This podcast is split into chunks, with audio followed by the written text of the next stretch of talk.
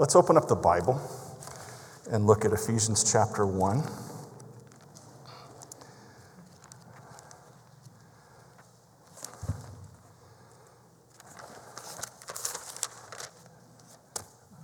Ephesians chapter 1, verses 15 and 16.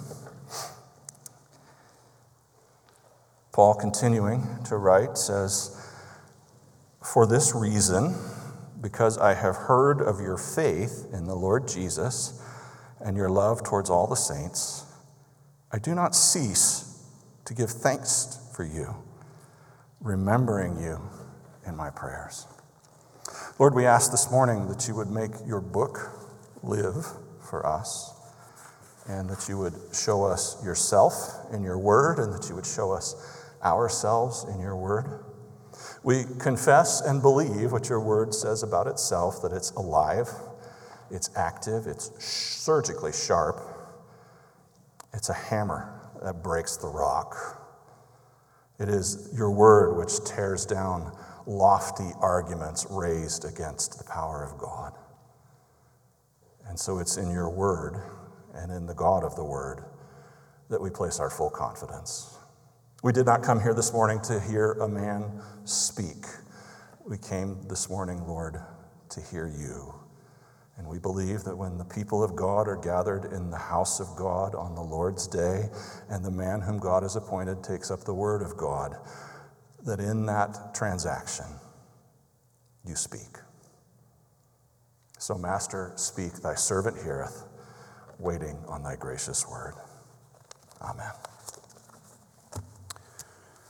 Well, we have been studying Ephesians now since February, and we finally come to the end of Paul's mighty 202 word run on sentence, which takes us from verse 3 of Ephesians 1 all the way to verse 14. And the apostle has, in that mighty sentence, stuffed whole worlds of theology, and we have only scratched the surface in our studies. And he unfolds those worlds of theology as he propounds to us what the triune God has done in order to save us.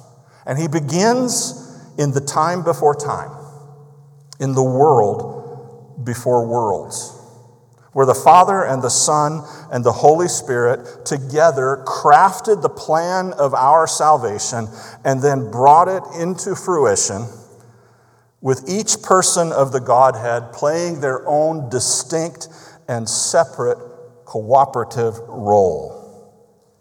And we have gone from the foreknowledge of God to the predestination of God, to the regeneration of the sinner, to the justification of the sinner by faith alone, to be adopted into the family of God. And then we've gone to sanctification, which is the process of being changed to be made like Jesus. And we end in glorification, which is when we finally come home and all the sin falls away, and all that is deathly and ugly is gone, and we are radiant and splendid and perfect.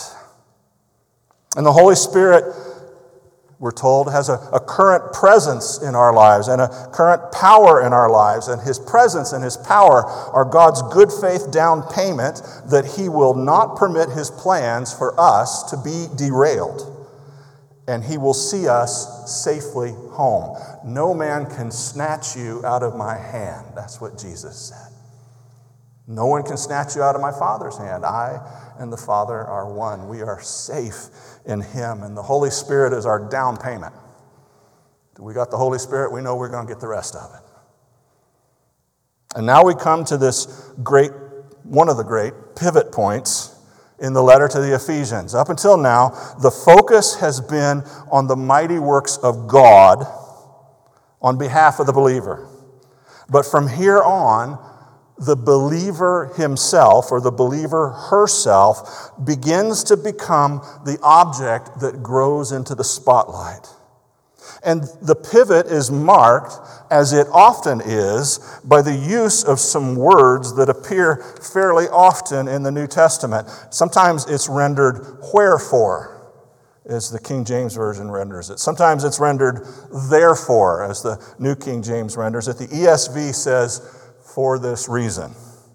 Now, what Paul's doing, what Paul's saying is everything I just said about all the magnificent work of God on your behalf leads to some logical conclusions. And here they are. In other words, if you were chosen from before the foundation of the world, if you have been blessed with every spiritual blessing, if you are the object of God's predestining love, if you have been adopted into the family of God, if you have been redeemed by his blood, if you have had forgiveness of trespasses and sins, if you have been given a measure of true wisdom and insight about God's ultimate plan and your privileged place in that plan, if you have obtained an inheritance, and have received the Holy Spirit as a down payment, then these things I hear about you secondhand are precisely the results that should be evident. The signs that you are possessors and not merely professors should be these things. You see, the only possible effect of the Lord Jesus coming into your heart to dwell with you and reign in your life, something which people cannot directly see in each other, is that your outward conduct changes, which people can see. And if there's no visible change to the conduct of the outer man, then there's no real reason to suppose that the Lord Jesus has entered the inner man in the first place. You can't get part of Christ's benefits and leave the other part beside. You get the whole Christ, and you get all of his benefits, or you get nothing.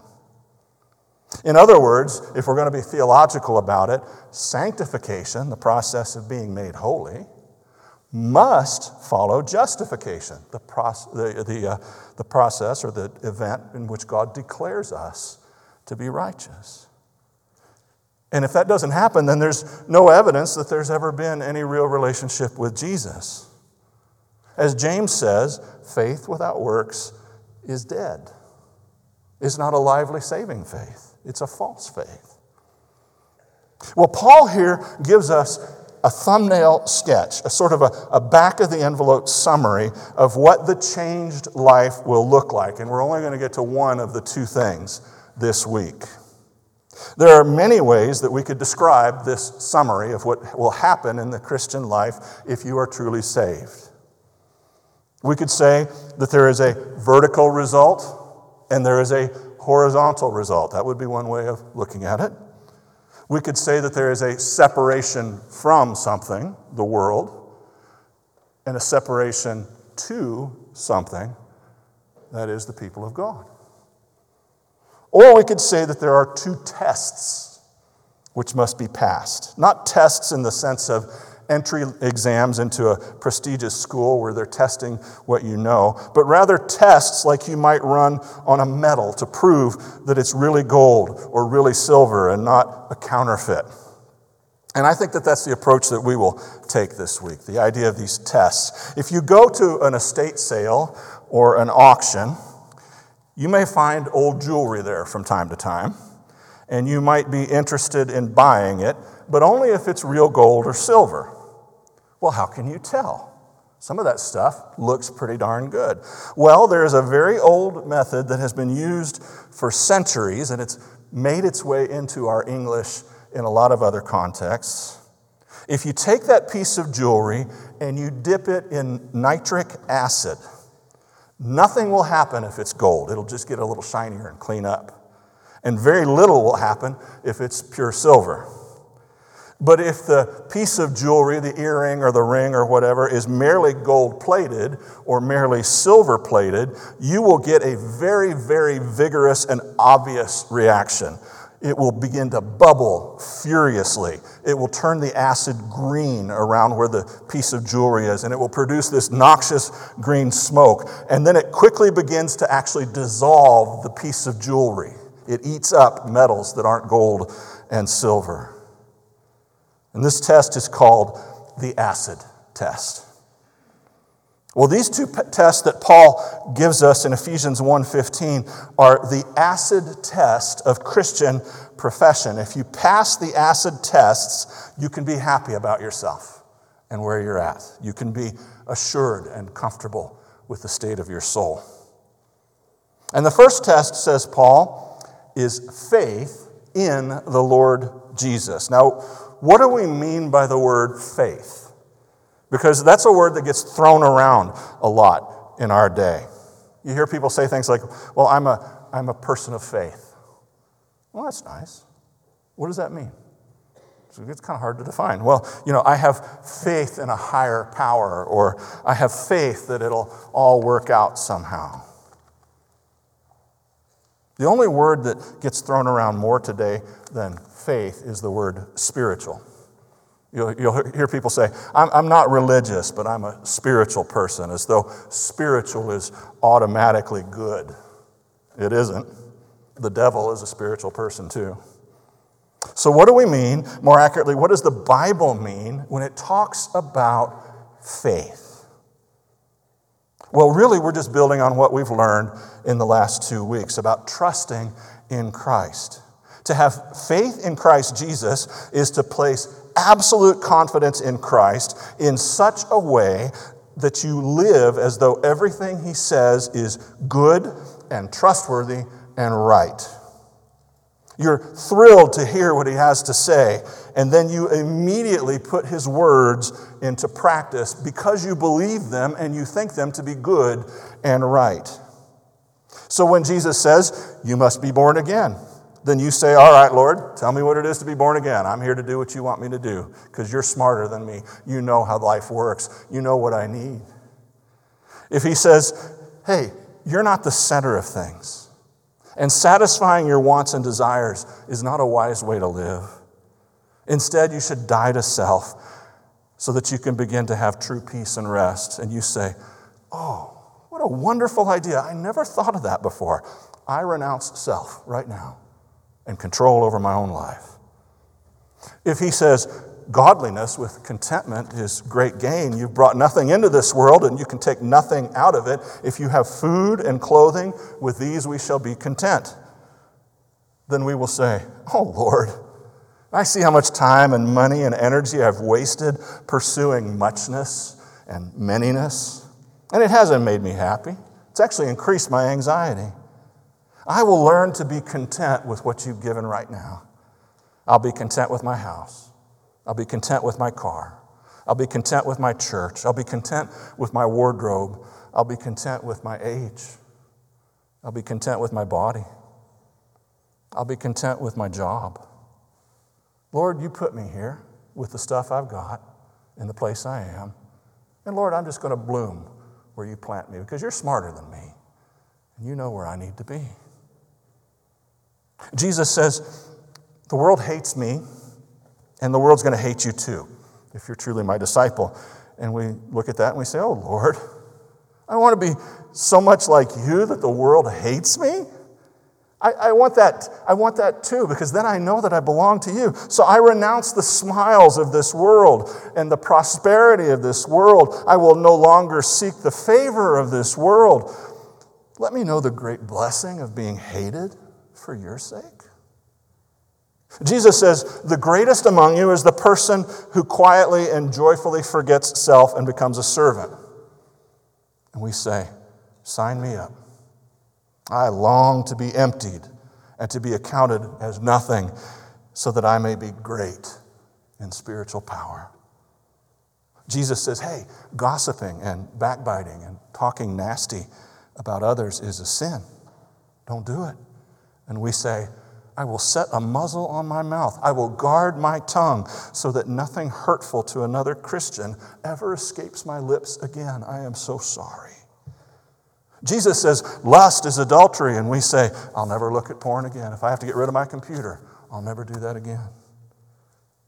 Jesus says, How can you believe when you seek glory from other people, but you don't seek the glory that comes only from God? You can't. And then we say, Lord, I pay no more attention to how many hearts and likes and Twitter followers I have. All I want is to hear you. All I want is to hear your, well done, my good and faithful servant. Enter into the joy of your master. Your like is the only one I want. You see, to have faith in Jesus Christ is not simply to initiate some transaction with him so that you can be confident that you will go to heaven when you die. That's only the first step of the journey. To have faith in the Lord Jesus is to have such an overwhelming, joyous confidence that He has the best information on how a human being should live in order to be happy and holy and useful that you wouldn't dream of rejecting it or ignoring it. You, you wouldn't dream of, of leaving that teaching aside. You wouldn't dream of disbelieving something that he asserted was true and then reorienting your life around that truth. And if you don't do that, or I'm sorry, if you do do that, your life will look absolutely different. It'll be real visible, real quick to everybody around you. This person is not marching to the same drum as the rest of us. What in the world has gotten into her? I do not understand her behavior. She used to be so easy to get along with. She did whatever we wanted her to do, and we all just got along famously together. Now she won't talk smack about somebody behind her back. Now she won't, now she won't lust. Now she won't go shopping for stuff we don't need no more. She's different. Now, why does Jesus merit that kind of authority over you and your body and your thoughts and your words and your choices. Why should we listen to him? That's a, a real live question in our day today, isn't it? We talk incessantly about ourselves, about my body, my choice, my orientation, my truth, my life, my needs. Just this past week in the New York Times, I read a story with the headline Divorce can be a radical act of self love. I just want to tell you, she's right. It's a pretty radical act of self love to the expense of all other loves. And the author writes My divorce nearly seven years ago freed me from a relationship that was crushing my spirit. It freed my children, then five and three, from growing up in a profoundly unhealthy environment. Because if I'm not happy, then that environment will be unhealthy for them. She says, There was no emotional or physical abuse in our home. There was no absence of love. I was in love with my husband when we got divorced. Part of me is in love with him still, and I suspect that will always be the case. Even now, after everything, when he walks into the room, my stomach drops the same way it does before the roller coaster comes down. I divorced my husband not because I didn't love him, I divorced him because I loved myself more.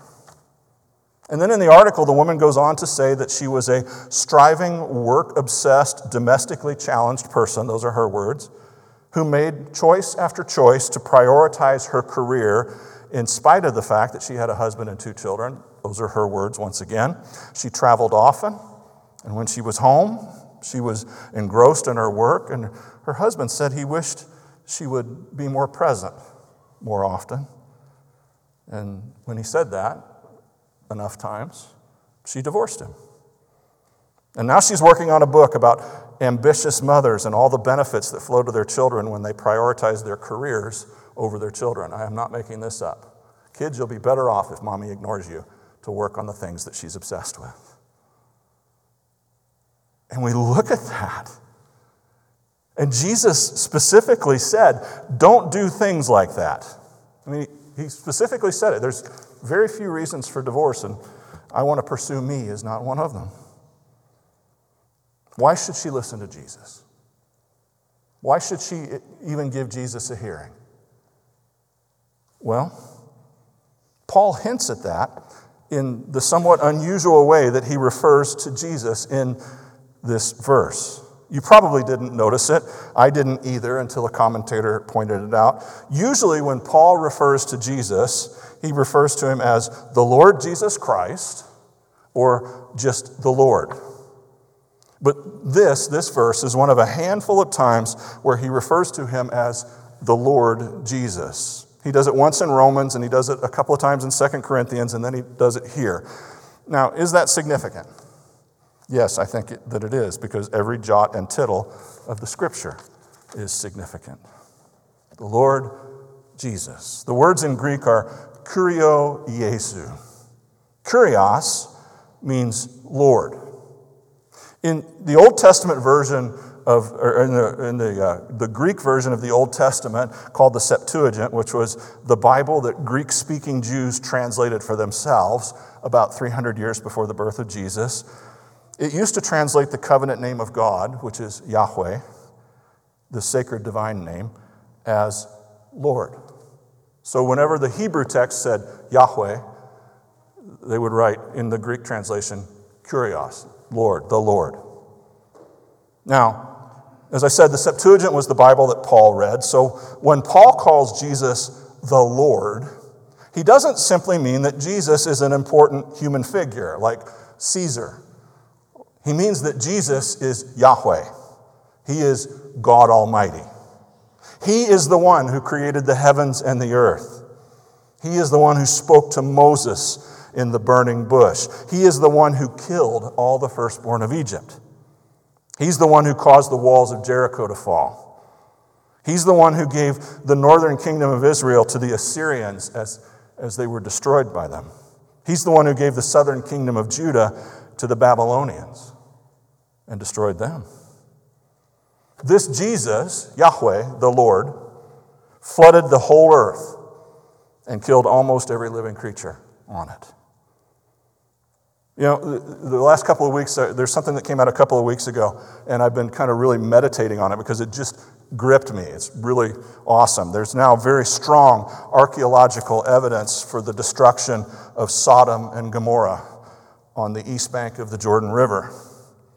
Two weeks ago, a paper was released by a group of scholars, and it was a worldwide multidisciplinary team of scholars, and they were investigating the excavation of a site on the east side of the Jordan River called Tel Hammam.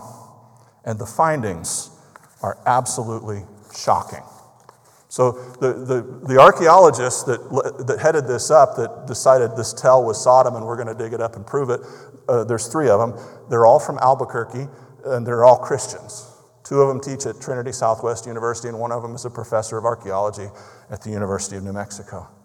And so they began to dig into this tell, which is just a, a mound. And usually, when you see those mounds in the Middle East, you're like, there's something under there. It's probably a city. And so they began digging in this tell specifically to prove that the Bible was correct and that the story of Sodom was correct and that there was a city there that had been destroyed. Listen to one news report from Yahoo News a couple of weeks ago.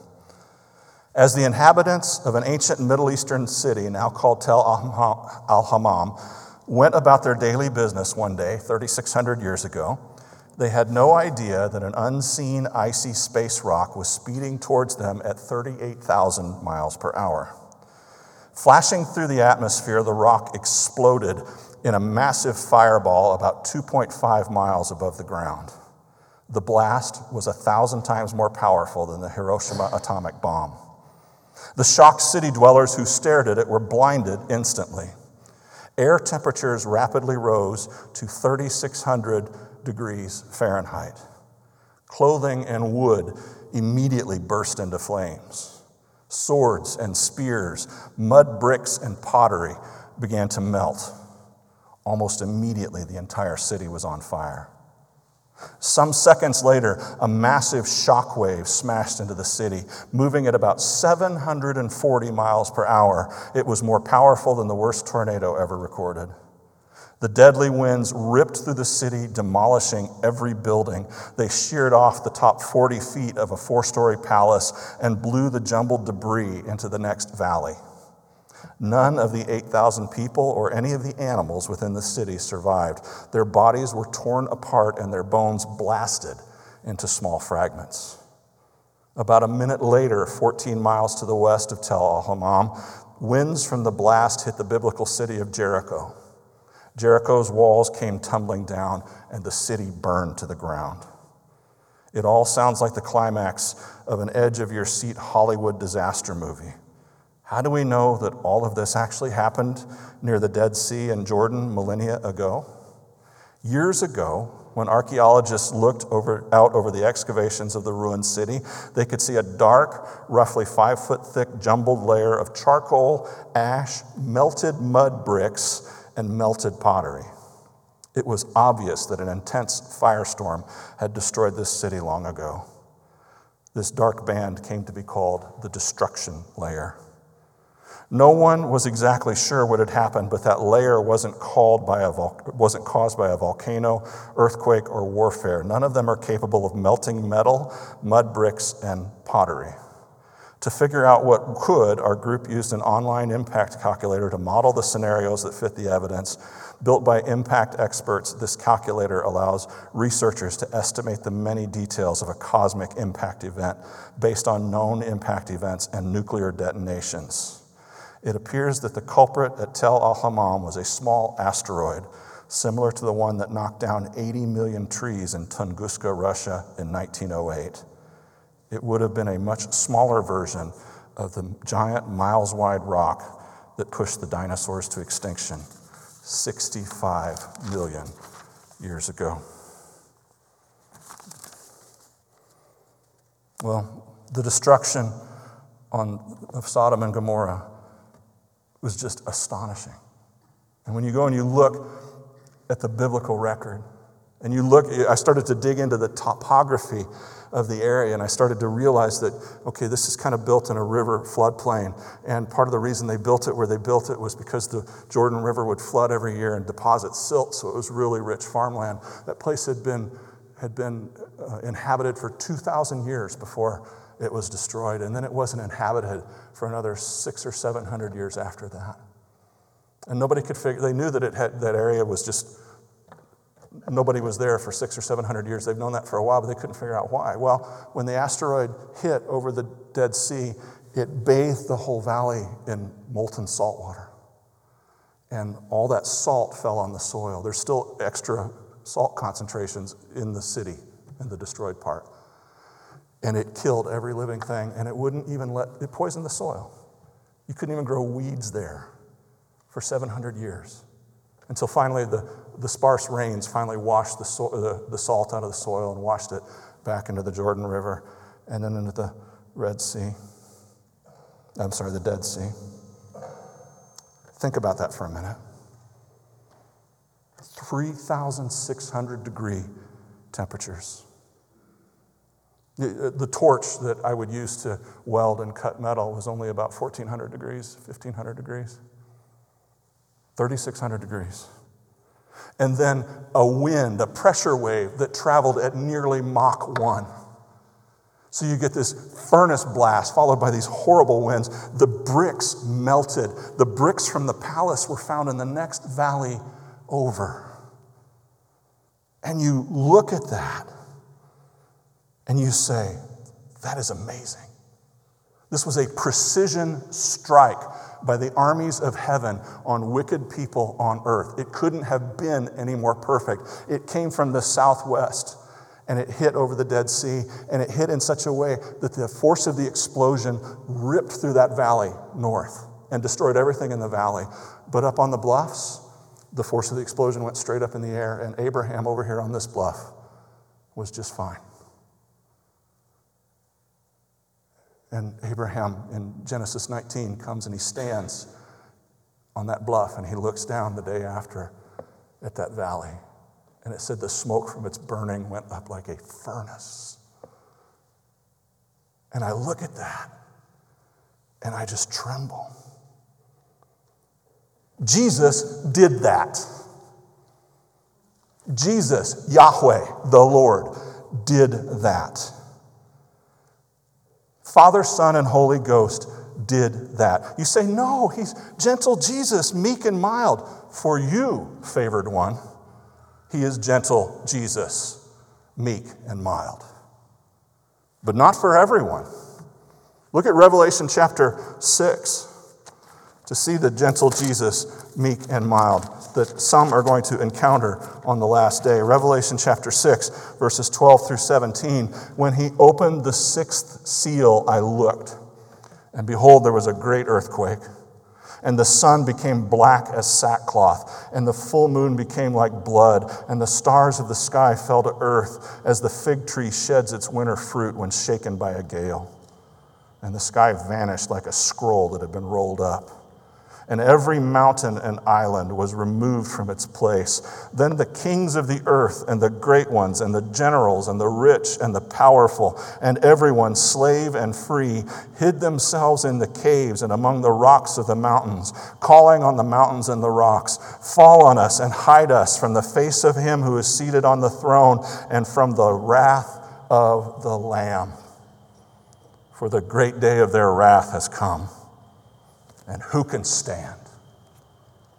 That's gentle Jesus, meek and mild for you because you belong to him, because he has reconciled you in himself.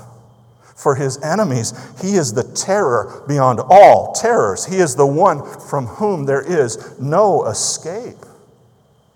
Now, this is the God who is who, who is revealed to us in the pages of Scripture. This is not the comfortable, wimpy God that we've imagined for ourselves and then pasted his picture up on heaven, trying to obscure behind our picture the real and the living God. All of which makes the second half of Paul's name for Jesus. He is Kurios, Yahweh, the Lord, but he is also Jesus, the man. He was flesh and bones. He was sinew. He had a, a body that could sweat and bleed. He was born in poverty under a system of oppression, of military occupation. He lived his life in a backwater. It was the hillbilly country of his day. The scripture says of him that he was a man of no reputation. He was homeless for three years. He was hated he was lied about. He was betrayed by his follower and he was denied by one of his closest friends. He was subjected to an illegal trial in a kangaroo court. He was flogged. He was kicked and he was hit and he was spat upon. He was crucified, probably naked, while his own mother watched. And he was mocked some more. And he died and he died in agony. The God who drowned the Egyptian army, who swallowed up thousands of his own people in the earth when they rebelled against him, and who nuked Sodom, endured that. Why? To save his people from their sins. That's what it says in Luke. You should call his name Jesus, for he will save his people from their sins. Why can he tell you what to do? You figure it out. Do you really want to be on the wrong side of Yahweh?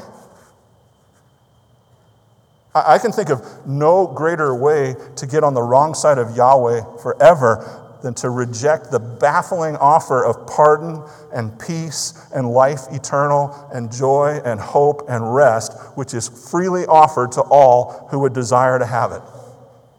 And then they would come. That's all you have to do. You just have to want it and then come and take it. He said, I'm the God who nuked Sodom. You can be my friend. And the world looks at that and says, nah. And they're going to face him one day. And they're not going to be clothed in Jesus. They're not going to be hid in Christ. It's not going to be good. They're going to weep. They're going to wail. They're going to mourn.